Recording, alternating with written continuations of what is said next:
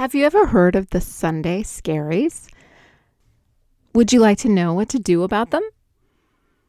Today we are talking about the Sunday scaries, the name given to the anxiety and uncertainty and stress and dread that sometimes creeps in for people who work a Monday through Friday schedule at the very end of the weekend. This feeling like the weekend's coming to a close and the work week starting, I don't feel so great about it. If you want to learn about this common situation or perhaps get some help for it, you'll want to listen to today's baggage check. Welcome. I'm Dr. Andrea Bonior, and this is Baggage Check Mental Health Talk and Advice with new episodes every other Friday.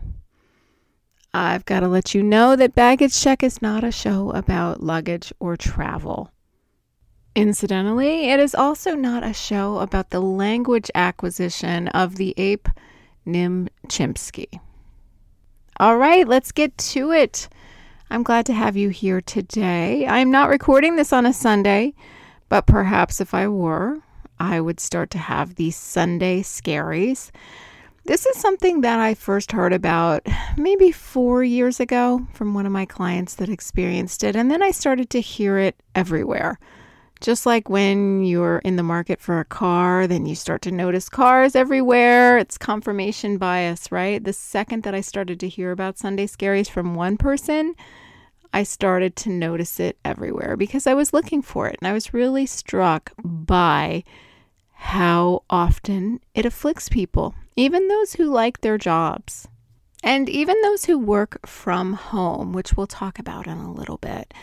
But I think that one of the things that's surprising to folks is that this cuts into their weekend in a way that it actually takes away from some of their weekend's enjoyment to the point where maybe the weekend doesn't even feel like the weekend anymore at by the end of Sunday.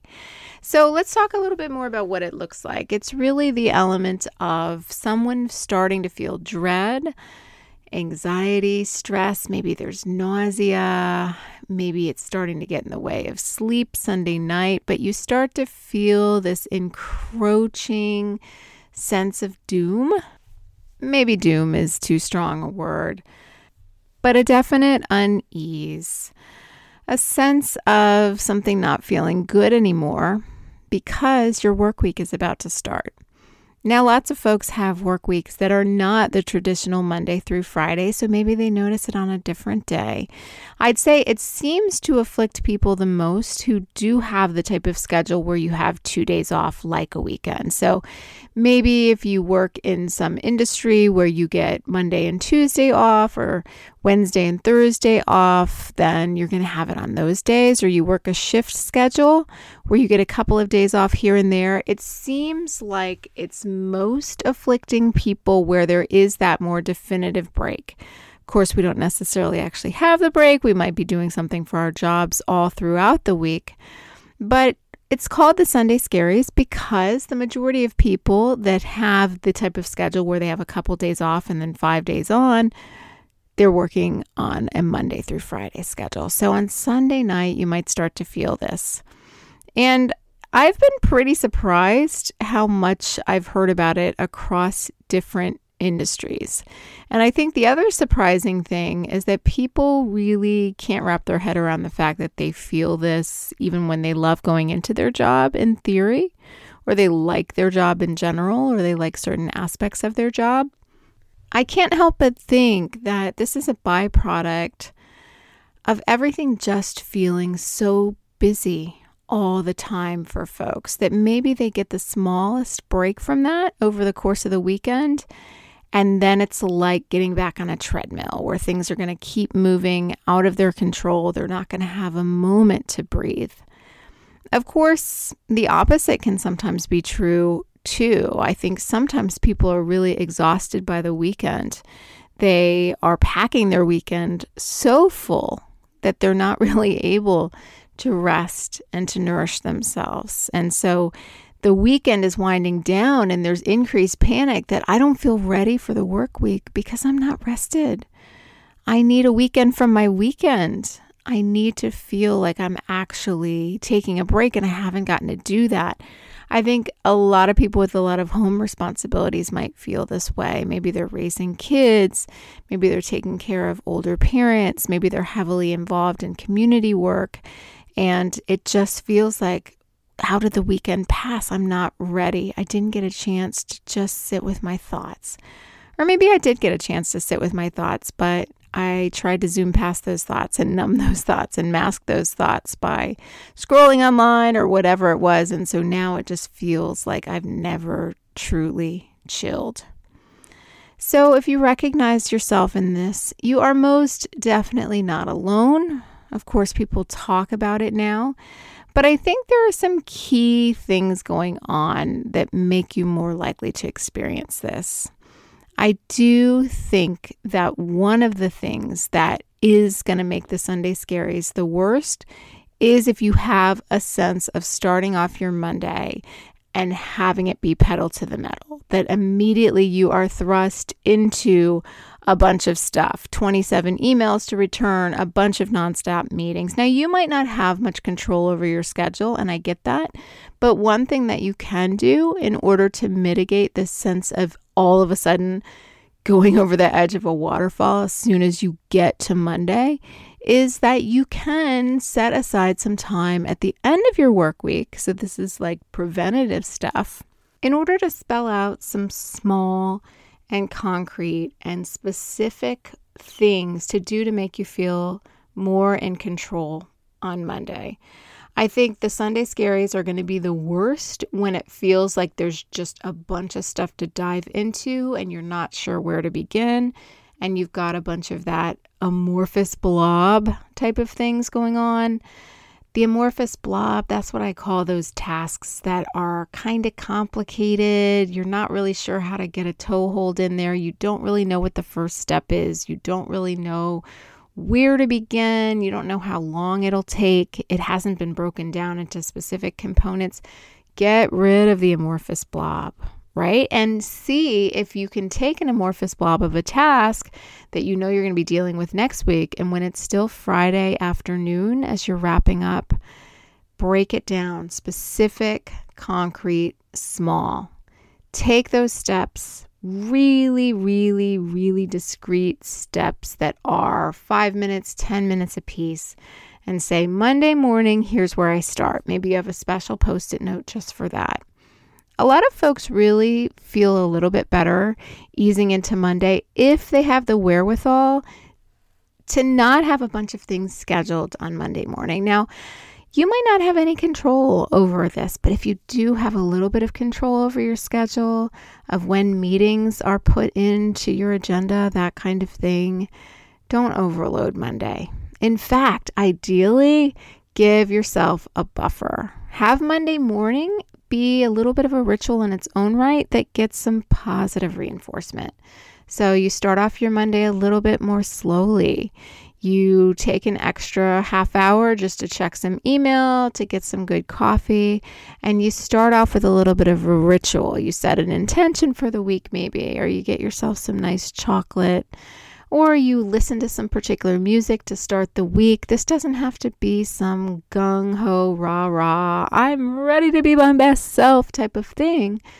But if you just have a little bit of a way of easing into the Monday morning routine that is not all feeling like a vortex of just swirling stuff, that's going to be helpful. And again, you can set yourself up for that on Friday afternoon. A lot of people are helped by even just organizing things a little bit on Friday afternoon so that they'll feel better getting back into it on Monday. They'll feel like they have a nice clean desk to come back to, that they actually know where the papers are that they need to be working on and things just feel a little bit more pleasant to sit down in. It doesn't feel like your desk was the scene of a crime. And even if you don't work from a desk, but you work in some other kind of context, I think you can find ways to sort of make things feel a little bit more organized, a little neater. And I think that can really be helpful. So, prep work is pretty important. If you build in a little time at the end of your week and a little time at the beginning of your week, to plan when you're at the end of your week and to just ease in at the beginning of the week, I think you'll see a little bit of a difference. Another important thing is to not add anxiety about the anxiety. This is something I work with my clients on all the time the anxiety squared, as we like to call it, or just the fear about the fear, the dread about the dread. So if you're prone to Sunday scaries, that's okay. You can tolerate them, you can lean into them. We're going to have more tips additionally to manage them, but you don't have to now start dreading the dread. Because sometimes what happens is when somebody knows that they start to feel uneasy on Sunday night, now it starts to creep into Sunday lunchtime because now they're dreading the dread that they're going to have. Treat your Sunday scaries as maybe not as scary. We can manage them. And again, we'll have more tools on that in a minute. But I think it's really important to try to not add that layer of dread on top of the dread. So maybe call it something else. Maybe the word scaries just automatically makes it feel too aversive. Maybe you can call it your annoyance or your nagger. But like so many negative feelings, sometimes paradoxically, the way through the Sunday scaries to help them feel less scary is to recognize that it's okay that you don't feel perfect in those scenarios. But let's get a little bit more into the weekend itself. Now, one of the reasons I think that the Sunday scaries can be really, really tough is if you're not well rested, because again, there's a little bit of that element of feeling panic that you don't have enough to give. And how are you going to stretch yourself even thinner once Monday rolls around? So it's important really to prioritize sleep when you can I know I'm a broken record on this, but seriously, there is no component of your functioning physically, cognitively, emotionally, interpersonally, there is no component of your functioning that isn't made worse by sleep deprivation. It's true, we're more negative, we're more hypersensitive to threat. That's an evolutionary adaptation that we have. It makes us see things as more scary. So, anything with scaries in the title, like Sunday scaries, is gonna be made worse if we haven't gotten sleep over the weekend. And of course, there are lots of factors that affect our sleep that are somewhat beyond our control. But if you can prioritize trying to get a little bit extra over the weekend, you can buffer that a little bit. So try to plan your weekends more generally, not just in a way where you'll get more sleep, but you'll actually cognitively get more rest. Don't overpack your weekends. I know if you are a parent, you might have jam packed weekends no matter what. You're looking for cleats at 5 a.m. for the out of town tournament. I get it.